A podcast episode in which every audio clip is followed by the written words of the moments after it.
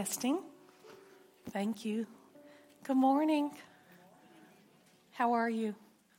See all my friends. Um, I'm really excited to talk to you this morning about um, the shoes of the preparation of the gospel of peace. Before we do that, let's just go to the Lord in prayer. Dear Heavenly Father, what a joy it is to be here with these precious women. Lord, would you please open hearts to hear your truth? Please use me to share your word in a way that only you will be able to change lives in a supernatural way. Draw us close, Lord. Overwhelm us with your presence. And may the words of my lips and the desires of my heart glorify you. Amen. So it's funny because um, I named this talk, um, Finding Peace in Each Pair. So we're going to talk about just um, how to find peace in each pair and using kind of representing our everyday shoes, our sneakers, our heels, and even our slippers. So we're going to walk through kind of each part of our life broken up. And I know for each of those that they look different. I know that um, my everyday shoes look a lot different than most people's. I get teased a lot because if you know me, I always have on some kind of heel. Today, um, I have on a heel, but I'm cheating because the top of my boot has a little platform, so it looks a lot higher than it is. I normally all, I always wear wedges. Even my daughter would tell you, I'm at home, that's the case. My flip flops all have a wedge, and even my slippers have a wedge. Um, it's true. And there are a couple reasons for that. Number one is I'm a shorty. And so it makes me feel taller and long, you know, thinner, and um, it just makes me feel better. But the second is I have heel pain in my right foot, so it's not all for for aesthetic reasons, but um, it's just fitting that I would be talking about shoes. My my my daughter, who's almost thirteen, said, "Mom, did you pick the topic of shoes?" And I was like, "Well, sweetie, we're you know talking about the armor of God," and so it sort of picked me. But um, she said, "That's just so funny." Because people always talk about your shoes. And so, um, but then I thought about some even use the description of shoes when they refer to Jesus. And I'll, um, like, for example, in um, 1 John, John 1, chapter 1, verse 27, he says, He is the one who comes after me, the thongs of whose sandals I'm not worthy to untie. So when we look at the attributes of God, it gives us a more fitting and detailed description of who he really is. Every attribute of God is itself a description of Him, and think through the think through these with me as we think about some of the some of the titles our Creator is referred to. He's referred to as the God of power. He's referred to as the God of justice, the God of wisdom, the God of love.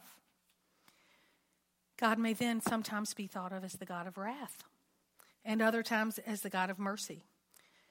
And because benefits extend to us from our Heavenly Father, which reveal His gracious character, we, we may also think of Him as the God of light, the God of truth, the God of all grace, in addition to the God of peace.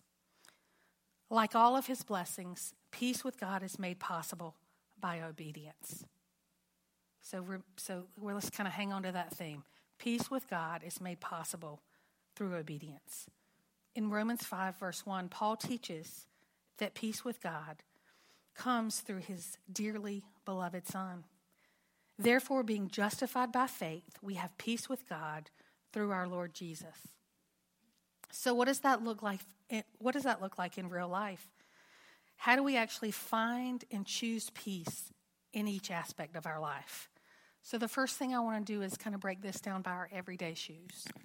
And when we talk about our everyday shoes, I wanted to bring mine, and I know some of you that see me a lot would agree to this. I wear a pair of, they're Dr. Scholl's, but they're super cute, little tan wedges. I don't really like to say the Dr. Scholl's part, but I literally picked up one to bring to, to show today. And then I noticed it had a crack. In the, I've worn them so much, they're literally cracked. And I've wondered why they were squeaking. So now that that is solved, I've worn them so much, my second pair of these, that they're squeaking. But these everyday shoes, think of your what you what your everyday shoes look like. And just for a moment, go with me and pretend that these are going to represent just the current season that life has us in. So think about just your current season. As I think about the different seasons of life represented in this room, I thought about all the places the Lord might have us. I thought of single friends that might be here. I thought of married friends. I thought of mar- married friends with challenging marriages. I thought of stay at home moms. I thought of stay at home moms with strong willed kids. Does anybody know anything about that? I thought of mothers of children with special needs. I thought of successful working women among this group. I thought of working women balancing many, many things. I thought of caretakers of aging parents or loved ones. I thought of loving grandmothers and the huge impact they have on their grandchildren's life, many of whom are in this program. I thought of mentors and the way even some are a mentor to me and so many. I thought of um, friends, just what great friends you are. I thought of cancer survivors. I thought of women battling sickness currently. But most of all, I think of the women in this room being women that are changing the world for Christ. While all of our circumstances and everyday shoes might look a little different, God's word is applicable to all of us in the very same way. So I want to start by taking a look at John 16, verses 21 and 22. And I loved that the sermon so at Providence this weekend that um, Brian Frost shared it so perfectly was the preamble for this. I'm sure the Lord had all of that planned. But um, it, let me just start with you with um, verses 21. Whenever a woman is in labor, she has pain because her hour has come. But when she gives birth to the child, she no longer remembers the anguish. In some context, I'll paraphrase. because of the joy that a child has been born into the world. Therefore, you too have grief now, but I will see you again, and your heart will rejoice, and no one will take your joy away from you. This is such a powerful analogy. In this um, scripture, just before, Jesus had told the disciples that he would be with them only a little longer and encourage them not to mourn. Now he points to the time that in the future when their grief would be turned to joy. Do any of you have a theme word for the year? One of the girls in my small group, it's been over a decade ago in my Lamb small group, um, shared this idea with our group. And each year, she sort of has a theme word for the year. And um, it really inspired me. And so this, I've had, uh, I guess, probably for the last five or six years, I've had a theme word, and I've really tried to stay focused on that. And it's and the Lord has really been very specific with me about how He's used that word in my life. Well, this year, my word is eternal. And so I find, sadly, I find myself um, getting getting just misguided by sometimes big things, but mostly just little things that just don't have a lot of eternal consequence that can be upsetting and frustrating and really take away my joy and my peace. And the outcome was always that lack of joy and lack of peace. I want to flip that illustration around and I want to ask you what's the last thing, big or small, that really upset you and had you frustrated? Think about that for a moment. Could have been this morning driving in, um, could have been just something little, something big. Well, the first thing that came to my mind when I was writing this, and it's silly, but I'm going to be completely honest, was an outfit that my son had worn for maybe it seemed like three minutes and was thrown in the dirty bin. So it is, I find myself, this will tell you a lot about my personality. I love empty laundry baskets, but they don't last. I mean, like if I can just, just until they get home from school, I love empty laundry baskets. So I find myself washing and washing and washing. But if I stay focused on that laundry basket that is very rarely empty, I can just feel overwhelmed. And it's a silly thing, but it can really be a big thing in my life. If I focus on the blessing of having children to wash clothes for, it's a game changer. I can easily find peace and joy in this season of life.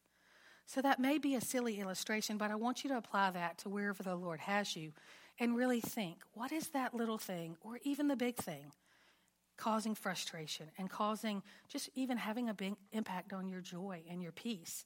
And I would ask you to try to flip that illustration around and see if you can find something in that to find gratitude, no matter where your season of life is. And I do recognize that a lot of us are in very, very hard places. And in those moments, I've been there. It can be difficult to find gratitude, but I do encourage you to try your best to take that little thing, start with something little, and flip it around to find something to find gratitude in. So, as I think about this and in all of our seasons of life and how we can really apply God's truths to our life, I think about a few applications. So, no matter where the Lord has you, I would encourage us all to remember that this too shall pass. Some this, sometimes this can be a good thing, but sometimes um, it's just a reminder to enjoy the season because while the days can be long, the years are short. And my mother, t- my mother tells me that there will be a day when I miss that big basket of dirty laundry. It's hard to believe, but I, she's never led me astray. So I am believing that there, this is a season that I, I truly want to enjoy because it won't always be here. The second thing is um, I want you to all know that you are not alone. And sometimes it doesn't feel that way. Sometimes there may be something that we're struggling with all alone, but I want you to know that the Lord cares. In fact, um, in fact, we'll talk about this later in the lecture, but He commands us to cast all of our anxieties on Him because He cares for us. So we we talked about this in the leaders meeting this morning. We want to be an extension of the Lord's love and grace. So share with someone in your small group. Share with someone in your family. Share with me. Share just with someone because you're not alone. And if nothing else, when it's when you're in a tough place to be able to see, let someone else have the blessing of praying for you. So and we can all just point each other back to Jesus. And then the third application is that John 16 reminds reminds us, just as the scripture we read earlier, let's stay focused on that time when our hearts will rejoice and our joy cannot be taken away. And that's where we're going to be forever if we know Christ. I also was reminded from Romans 8:18, present sufferings, no matter how bad it is, are not comparable with the glory that's going to be revealed to us when we're with Jesus. So not even comparable, and that's a promise from Jesus. So now let's switch gears and let's um, talk about our sneakers, or as Priscilla calls them, and I love this, our go shoes. Um, and I don't want you to just think about working out because that um, that's a little misleading in this analogy. For this analogy, I want us to think about um, our sneakers as our callings. Where's the Lord saying, as Priscilla said, march on? What is it that He's calling you to do? And I want to um, share from Romans 12, verses 6 through 10. And I'm going to start with the ESV, but then I'm going to move to the message translation. And I really, really love this, and I want you to receive it. Having gifts that differ according to the grace given to us, let us use them. If prophecy, in proportion to our faith, if service, in our serving, the one who teaches in his teaching, the one who exhorts in his exhortation, the one who contributes in generosity, the one who leads with zeal the one who does acts of mercy with cheerfulness. Let love be genuine. Abhor what is evil. Hold fast to what is good.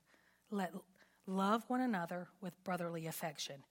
And I love this outdo one another in showing honor. Then I also want to share with you the message translation of this scripture.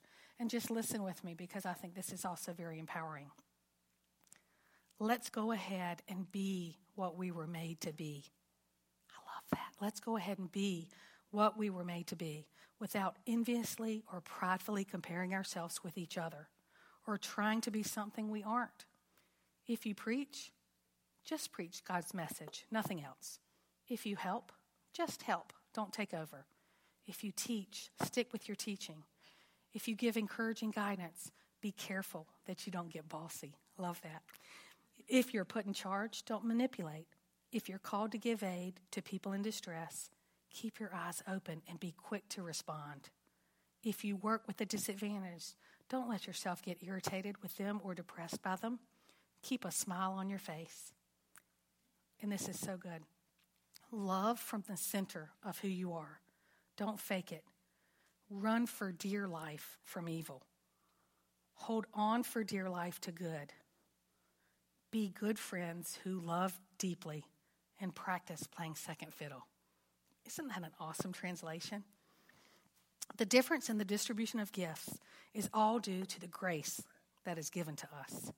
Spiritual gifts are not given on the basis of merit, but because God chooses to give them. The idea is related to the ancient Greek word for spiritual gifts, charismata, which means a gift of grace. The term was used by Paul to emphasize that the giving of these spiritual gifts was all out of grace.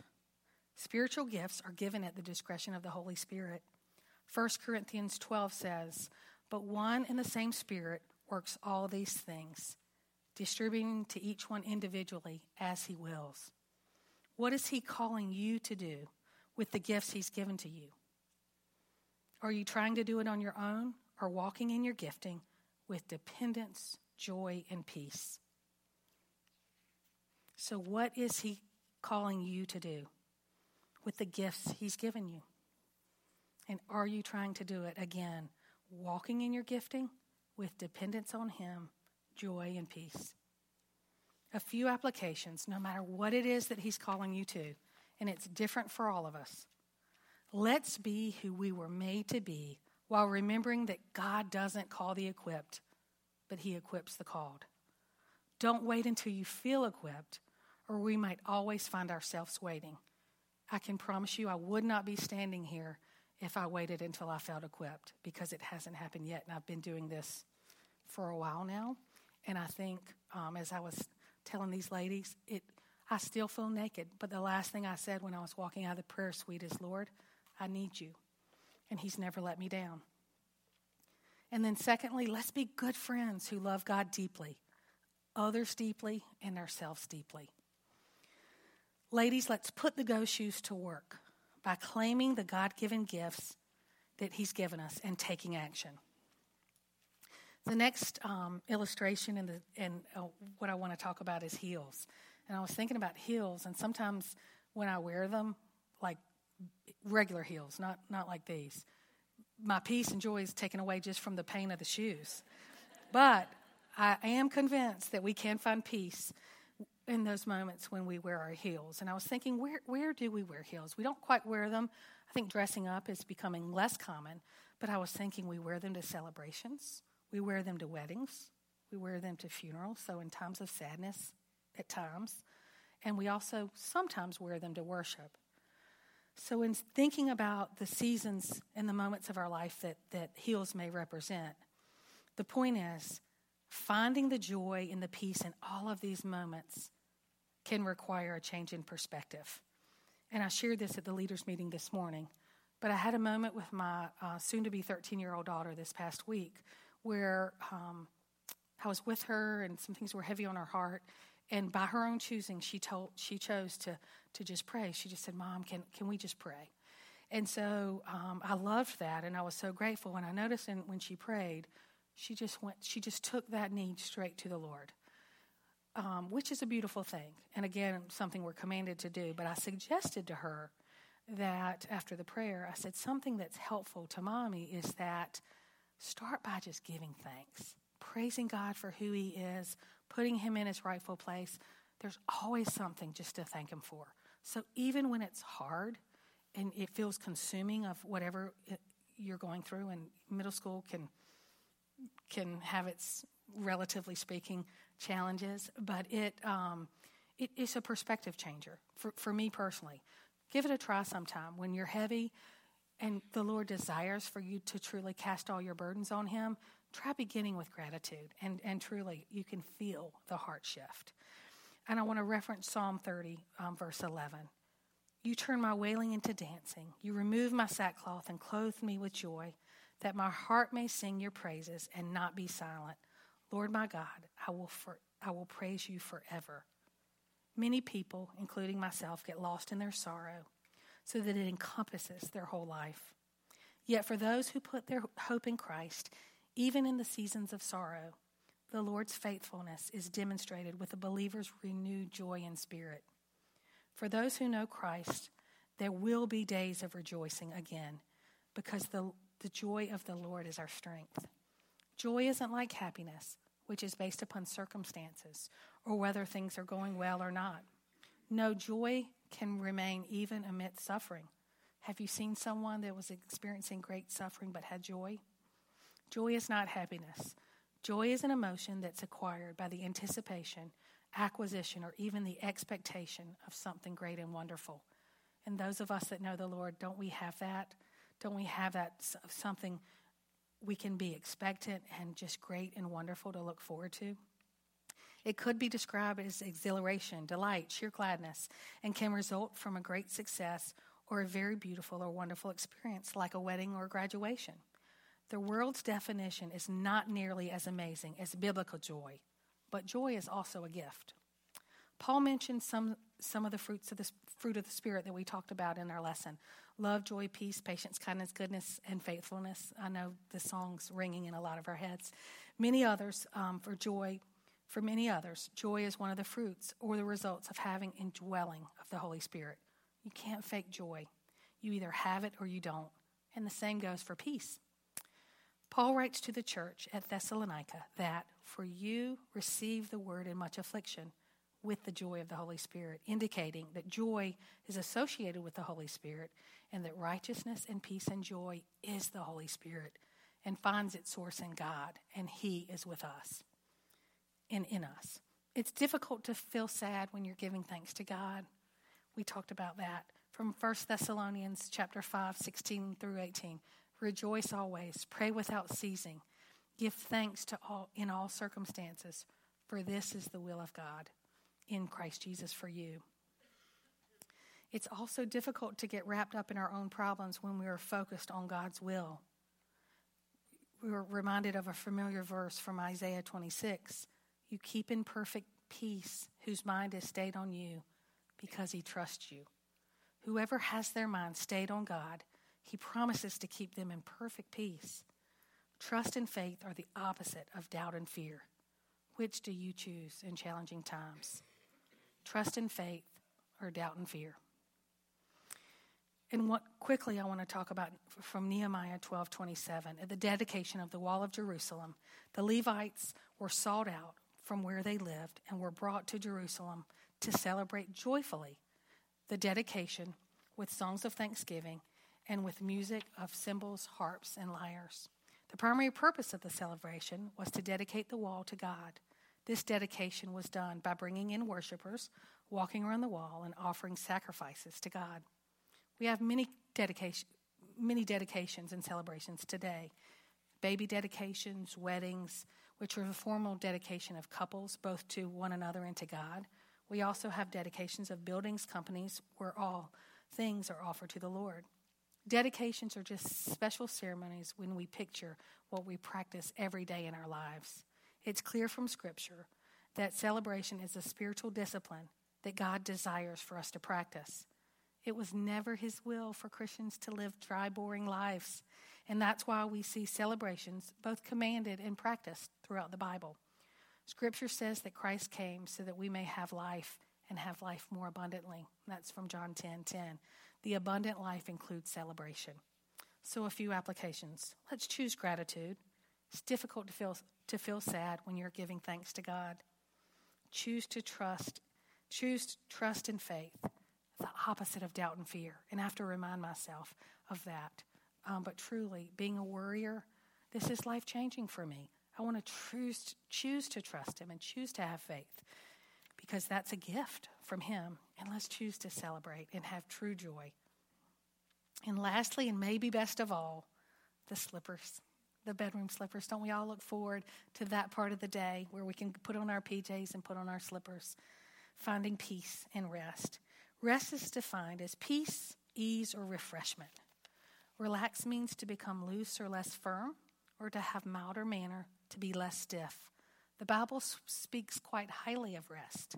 It's a repeated theme throughout Scripture, beginning with the creation week. God created for six days, then he rested, not because he was tired, but he was setting the standard for mankind. The Ten Commandments made resting on the Sabbath a requirement. Notice that God said, Remember the Sabbath. It wasn't something new, it had been around since creation. All God's people and their servants and the animals were to have one day in seven to rest. God desires rest for us because it doesn't always come naturally to us. To rest, I love this. We have to trust that God will take care of things. Think about that. To rest, to truly rest, we can stay up all night and worry, but we can choose to rest and to trust Him to take care of things. From the beginning, when we decided that we would start making all the decisions, mankind had become more tense and less able to relax. It was really disobedience in the garden that started the problem. But, it, but obedience now will bring the rest that God so desires for us. For the Christian, ultimate rest is found in Christ. He invites all who are weary and burdened to come to Him and cast our cares on Him. It is only in Him that we find complete rest. From the cares of the world, from the sorrows that plague us, and from the need to work to make ourselves acceptable to Him or to think we can make ourselves acceptable to Him. In Him and through Him, we find complete rest from trying to do things on our own. So, a few applications. When we talked about that definition of relaxing to become loose or less firm, let's relax the grip on our own lives and choose to trust Him fully. Let's trust that God will take care of things. All the worrying we do at night is really choosing not to trust it, trust Him. And lastly, as we've talked about, I remember when, when my daughter was younger and, and was a real worrier, we would literally get out our fishing poles and cast, truly physically cast, all of her little worries on Him and reminding both of, both of us about how much He cares for us. So, no matter what shoes you're wearing, let's remember the portrait of peace that Priscilla gave us in the skydiving analogy. I love this. We are safely tethered to someone that knows exactly what he's doing. And although I would never, ever, ever jump out of a plane and skydive, we are, we are tethered to the real expert that knows what he's doing. And may we choose peace in that. And if you would close with me, this is a prayer written by Priscilla Barlow Jordan that I've adapted for us, but I found, I just found this perfect, and I hope it blesses you. And, and let's all claim this as we pray. Oh Lord, sometimes our insides feel like a battle zone where missiles are falling too close to home. Other times, we're caught in an endless storm with thoughts flying out of control. Confusion reigns, and defeat creeps in to steal our joy. We need your peace the deep down in your heart kind that stays with us day and night and speaks confidently into the wind.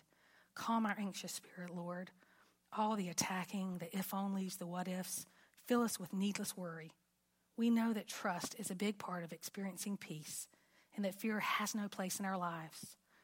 Most of the things we worry about or dread don't even happen. So we are declaring our trust in you we are releasing the reins of our lives again and asking you to take control. We may need to pray this same prayer daily, but we are tired of the frenzy of life that leaves our schedule and our thoughts without any margin.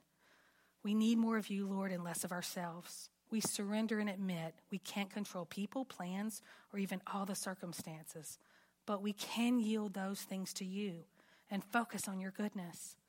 Thank you for today, for every good gift you've given, every blessing you've sent, all the forgiveness we did not deserve. And yes, even for every trial you've allowed in our lives. You bring good out of every circumstances if we'll only let go and believe. We know that when we pray and give thanks instead of worrying, you have promised that we can experience the kind of peace that passes all understanding. That's your kind of peace, Lord, and it's the kind we crave. Whenever we're anxious, stressed, or afraid, help us remember to run to you. You're the only one that can calm our fears. Whether in trivial or heavy matters, we know you will not only give us peace, Lord, you will be our peace. And when we draw close to you in prayer, in reading your word, in helping another, in taking our minds off of ourselves, you will be there, up close and personal. We can't handle these things alone, Lord. Will you speak peace and calm our storm, or hold our hands while we walk through them together? Will you bring the reassuring wisdom of all those who have come through similar times and into our lives? Thank you, Lord. We are trusting you. In the name of the one who makes the wind and the waves stand still. Amen. Thank you.